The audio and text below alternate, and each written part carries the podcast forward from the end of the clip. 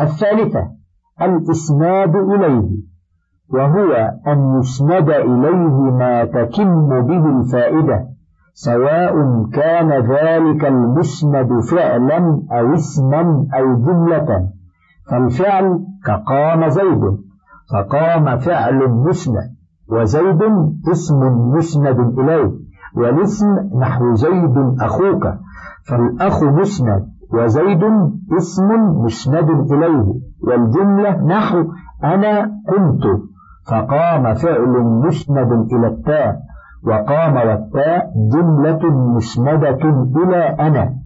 فإن قلت فما تصنع في إسنادهم خير إلى تسمع في قولهم تسمع بالمعيبي خير من أن تراه مع أن تسمع فعل بالاتفاق. قلت تسمع على إضمار أن والمعنى أن تسمع. والذي حسن حذف أن الأولى ثبوت أن الثانية.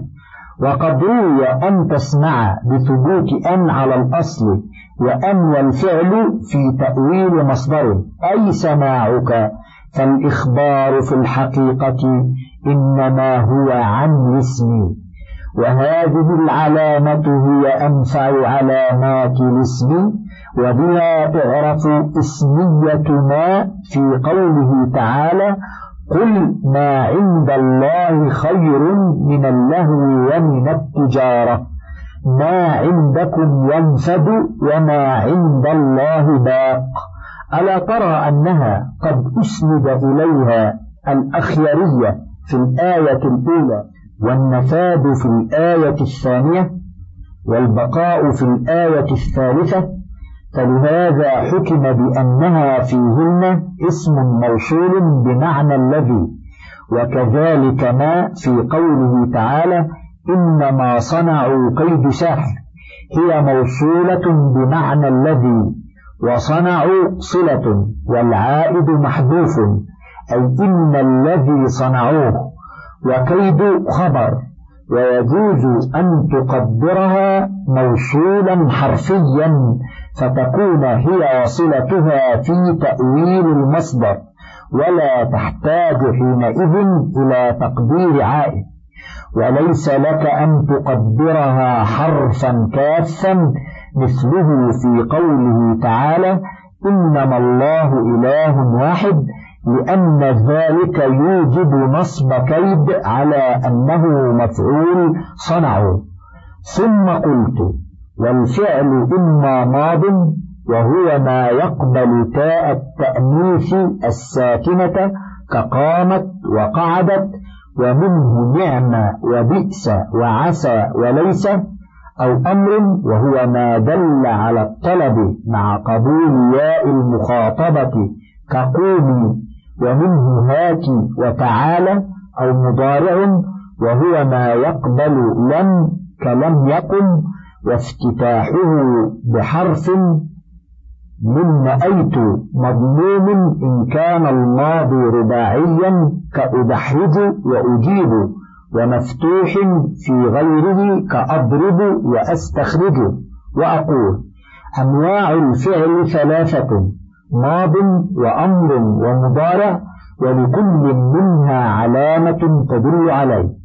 فعلامة الماضي تاء التأنيث الساكنة كقامت وقعدت ومنه قول الشاعر ألمت فحيت ثم قامت فودعت فلما تولت كادت النفس تزهق.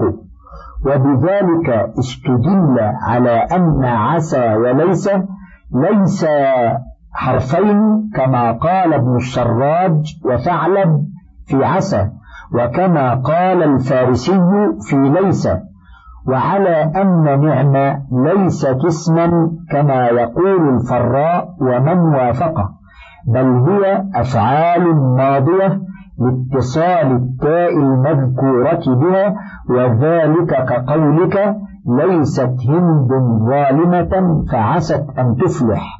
وقوله عليه الصلاة والسلام من توضأ يوم الجمعة فبها ونعمت. وقول الشاعر نعم الجزاء المتقين الجنة دار الأمان والمنى والمنة. واحترزت بالساكنة عن المتحركة فإنها خاصة بالأسماء كقائمة وقاعدة. وعلامة الأمر مجموع شيئين لا بد منهما. أحدهما أن يدل على الطلب والثاني أن يقبل ياء المخاطبة. كقوله تعالى فكلي واشربي وقري عينا ومنه هاتي بكسر التاء وتعالى بفتح اللام خلافا للزمخشري في زعمه أنهما من أسماء الأفعال ولنا أنهما يدلان على الطلب ويقبلان الياء تقول هاتي بكسر التاء وتعالي بفتح اللام. قال الشاعر إذا قلت هاتي مولين تناولت علي هضيم الكشف ري المخلخل. والعامة تقول تعالي بكسر اللام وعليه قول بعض المحدثين تعالي أقاسمك الهموم تعالي والصواب الفتح كما يقال اخشي واسعي فلو لم تدل الكلمة على الطلب وقبلت ياء المخاطبة نحو تقومين وتقعدين أو دلت على الطلب ولم تقبل ياء المخاطبة نحو نزال يا هند بمعنى انزلي فليست بفعل أمر. وعلامة المضارع أن يقبل دخول لم نحو لم يقم ولم يقم ولا بد من كونه مفتتحا بحرف من أحرف نأيت نحو نقوم وأقوم ويقوم زيد وتقوم يا زيد. ويجب فتح هذه الأحرف إن كان الماضي غير رباعي سواء نقص عنها كما مثلنا أو زاد عليها نحو ينطلق ويستخرج وضمها إن كان رباعيا سواء كان كله أصولا نحو دحرج يدحرج أو واحد من أحرفه زائدا نحو أجاب يجيب. وذلك لأن أجاب وزنه أفعل. وكذا كل كلمة وجدت أحرفها أربعة لا غير. وأول تلك الأربعة همزة فاحكم بأنها زائدة. نحو أحمد وإصبع وإثمد. ومن أمثلة المضارع قوله تبارك وتعالى لم يلد ولم يولد ولم يكن له كفوا أحد. لم حرف جزم لنفي المضارع وقلبه ماضية. تقول يقوم زيد فيكون الفعل مرفوعا بخلوه عن الناصب والجازم. ومحتملا للحال والاستقبال. فإذا دخلت عليه لم جزمته وقلبته إلى معنى الماضي. وفي الفعل الأول ضمير مستتر مرفوع على الفاعلية وفي الثاني ضمير مستتر مرفوع لنيابته مناب الفاعل. ولا ضمير في الثالث لأنه قد رفع الظاهر وهو أحد فإنه اسم يكن وكفوا خبرها. وجوزوا أن يكون حالا على أنه في الأصل صفة لأحد ونعت النكرة إذا تقدم عليها انتصب على الحال. كقوله لميت موحشا طلل يلوح كأنه خلل. أصله لميت طلل موحش وعلى هذا فالخبر الجار والمجرور والظاهر الأول وعليه العمل. ففي الآية دليل على جواز الفصل بين كان ومعموليها بمعمول معمولها إذا كان ذلك المعمول ظرفا أو جارا ومجرورا. نحو كان في الدار زيد جالسا وكان عندك عمرو جالسا وهذا مما لا خلاف فيه. ثم قلت والحرف ما عدا ذلك كهل وفي ولم وأقول. يعرف الحرف بألا يقبل شيئا من العلامات المذكورة للاسم والفعل وهو على ثلاثة أنواع. ما يدخل على الأسماء والأفعال كهل مثال دخولها على الاسم قوله تعالى فهل أنتم شاكرون؟ ومثال دخولها على الفعل قوله تعالى وهل أتاك نبأ الخصم وما يختص بالأسماء كفي في قوله تعالى وفي السماء رزقكم وما توعدون وما يختص بالأفعال كلم في قوله تعالى لم يلد ولم يولد. ثم اعلم أن المنفي بها تارة يكون انتفاؤه منقطعا وتارة يكون متصلا بالحال وتارة يكون مستمرا أبدا. فالأول نحو قوله تعالى لم يكن شيئا مذكورا أي ثم كان بعد ذلك. والثاني نحو ولم أكن بدعائك رب شقيا. والثالث نحو لم يلد ولم يولد ولم يكن له كفوا أحد. وهنا تنبيه. وهو أن القاعدة أن الواو إذا وقعت بين ياء مفتوحة وكسرة حذفت كقولك في وعد يعد وفي وزن يزن. وبهذا تعلم لأي شيء حذفت في يلد وثبتت في يولد. ثم قلت والكلام قول مفيد مقصود. وأقول للكلام معنيان اصطلاحي ولغوي. فأما معناه في الاصطلاح فهو القول المفيد وقد مضى تفسير القول. وأما المفيد فهو الدال على معنى يحصل السكوت عليه. نحو زيد قائم وقام أخوك. بخلاف نحو زيد ونحو غلام زيد ونحو الذي قام أبوه فلا يسمى شيء من ذلك مفيدا لأنه لا يحسن السكوت عليه فلا يسمى كلاما. وأما معناه في اللغة فإنه يطلق على ثلاثة أمور. أحدها الحدث الذي هو التكليم تقول أعجبني كلامك زيدا أي تكليمك إياه. وإذا استعمل بهذا المعنى عمل عمل الأفعال كما في هذا المثال. وكقوله قالوا كلامك هندا وهي مصغية يشفيك؟ قلت صحيح ذاك لو كان. أي تكليمك هندا؟ فكلامك مبتدأ ومضاف إليه. وهندا مفعول. وقوله وهي مصغية جملة اسمية في موضع نصب على الحال ويشفيك جملة فعلية في موضع رفع على أنها خبر. والثاني ما في النفس مما يعبر عنه باللفظ المفيد. وذلك كأن يقوم بنفسك معنى قام زيد أو قعد عمرو ونحو ذلك فيسمى ذلك الذي تخيلته كلاما.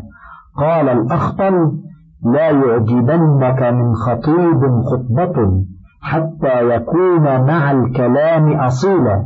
إن الكلام لفي الفؤاد وإنما جعل اللسان على الفؤاد دليلا.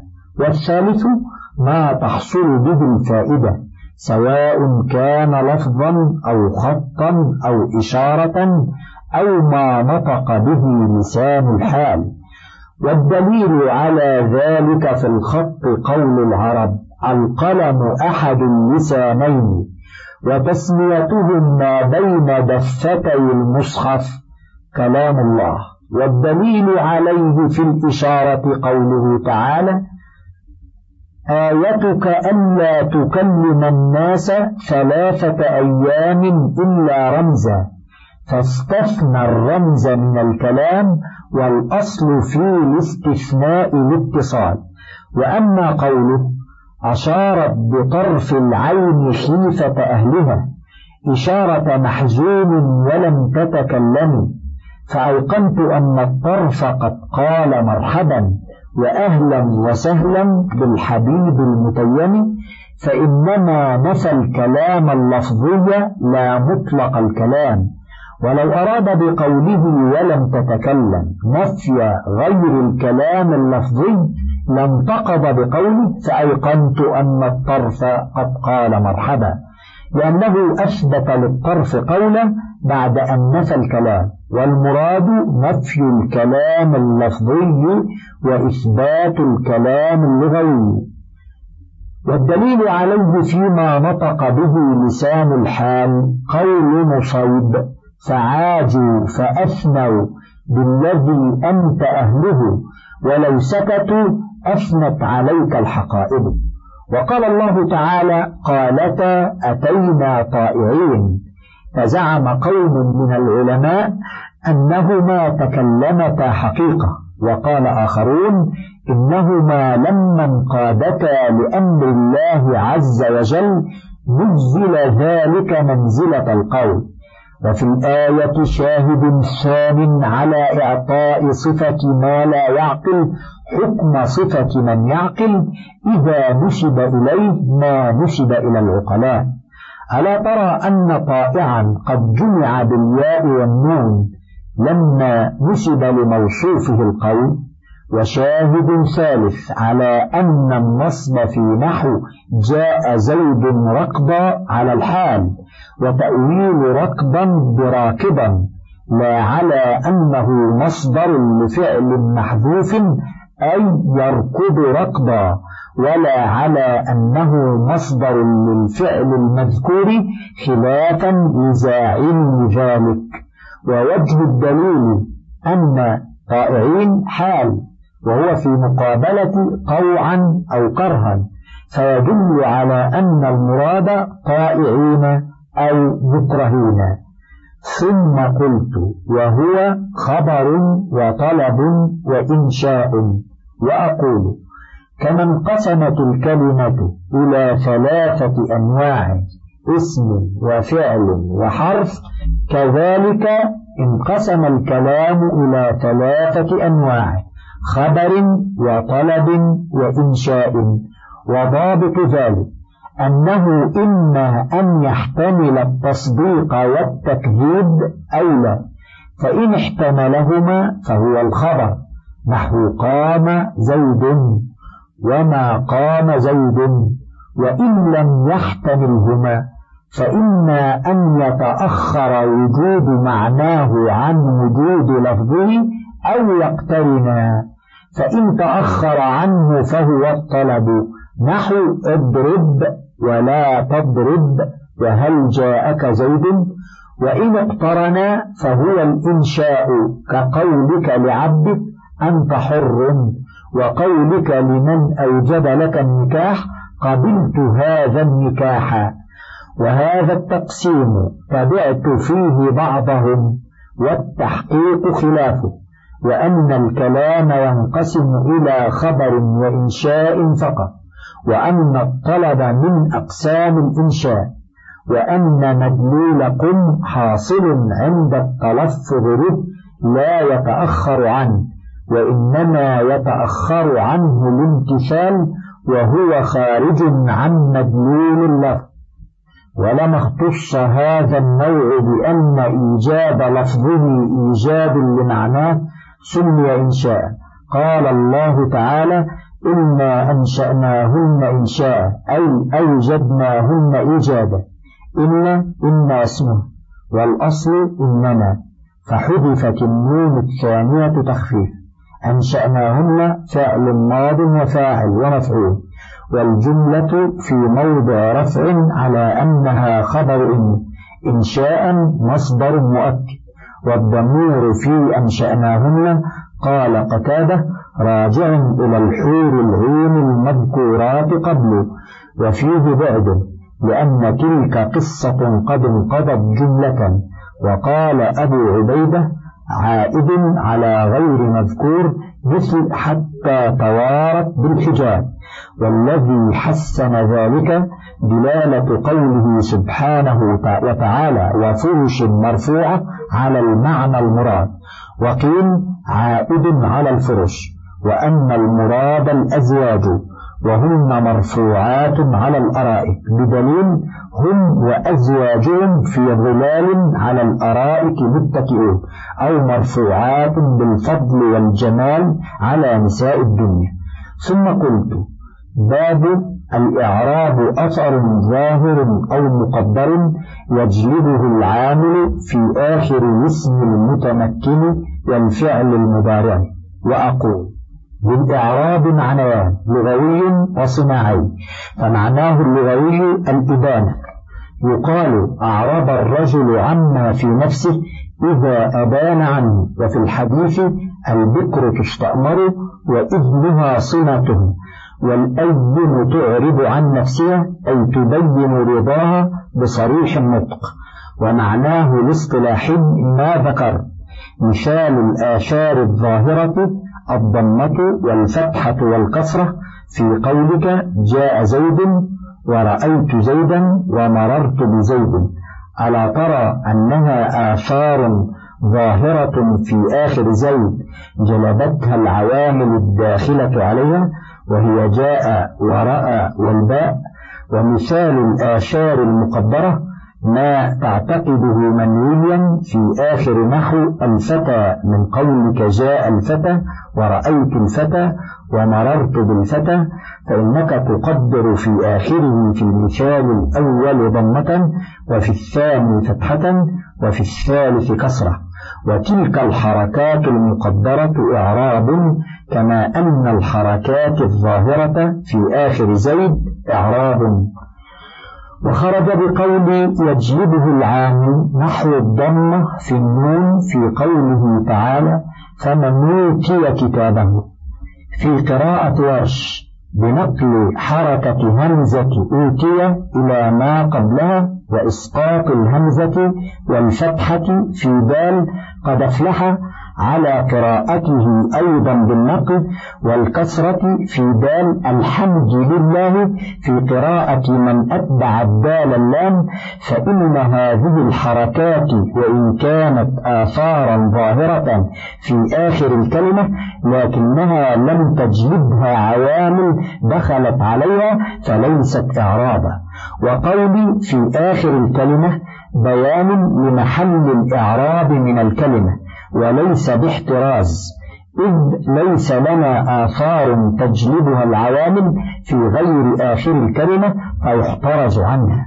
فإن قلت بلى قد وجد ذلك في امرئ وابن ألا ترى أنهما إذا دخل عليهما الرفع ضم آخرهما وما قبل آخرهما فتقول هذا امرئ وابنون. وإذا دخل عليهما الناصب فتحهما فتقول رأيت امرأ وابننا وإذا دخل عليهما الخافض كسرهما فتقول مررت بامرئ وابن. قال الله تعالى إن امرئ هلك ما كان أبوك امرأ سوء. لكل امرئ منهم يومئذ شأن يغنيه قلت اختلف أهل البلدين في هذين الاسمين فقال الكوفيون إنهما معربان من مكانين وإذا فرعنا على قولين فلا يجوز الاحتراز عنهما بل يجب إدخالهما في الحد. وقال البصريون وهو الصواب إن الحركة الأخيرة هي الإعراب وما قبلها إتباع لها وعلى قولين فلا يصح إدخالهما في الحد. وارتفاع امرئ في الآية الأولى على أنه فاعل بفعل محذوف يفسره الفعل المذكور. والتقدير إن هلك امرئ هلك. ولا يجوز أن يكون فاعلا بالفعل المذكور خلافا للكوفيين لأن الفاعل لا يتقدم على رافعه ولا مبتدأ خلافا لهم وللأخفش. لأن أدوات الشرط لا تدخل على الجملة الاسمية وانتصابه في الآية الثانية لأنه خبر كان وانجراره في الثالثة بالإضافة. ثم قلت وأنواعه رفع ونصب في اسم وفعل كزيد يقوم وإن زيدا لن يقوم وجر في اسم كبزيد وجزم في فعل كلم يقم والأصل كون الرفع بالضمة والنصب بالفتحة والجر بالكسرة والجزم بالسكون. وأقول أنواع الإعراب أربعة رفع ونصب وجر وجزم وعن بعضهم أن الجزم ليس بإعراب وليس بشيء. وهذه الأربعة تنقسم إلى ثلاثة أقسام. ما هو مشترك بين الاسم والفعل وهو الرفع والنصب. مثال دخول الرفع فيهما زيد يقوم فزيد مرفوع بالابتداء وعلامة رفع بالضمة ويقوم مرفوع لأنه فعل مضارع خال عن ناصب وجازم وعلامة رفعه أيضا الضمة. ومثال دخول النصب فيهما إن زيدا لم يقوما فزيدا اسم منصوب بإن وعلامة نصب الفتحة ويقوم فعل مضارع منصوب بلم وعلامة نصبه أيضا الفتحة. وما هو خاص بالاسم وهو الجر نحو بزيد فزيد مجرور بالباء وعلامة جره الكسرة. وما هو خاص بالفعل وهو الجزم نحو لم يقم فيقم فعل مضارع مجزوم بلم وعلامة جزمه حذف الحركة. والأصل في هذه الأنواع الأربعة أن يدل على رفعها بالضمة وعلى نصبها بالفتحة وعلى جرها بالكسرة وعلى جزمها بالسكون وهو حذف الحركة. وقد بينت ذلك في الأمثلة المذكورة. وقال الله تعالى ولولا دفع الله الناس بعضهم ببعض لفسدت الأرض.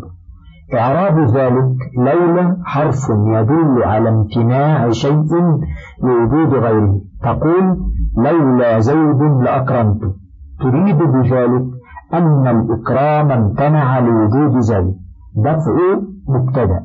مرفوع بالضمة. واسم الله مضاف إليه.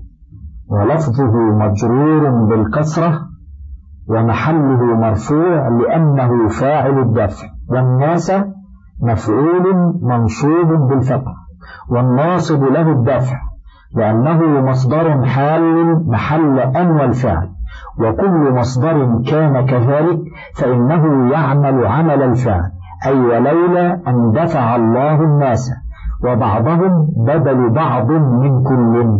وهو منصوب بالفتحة.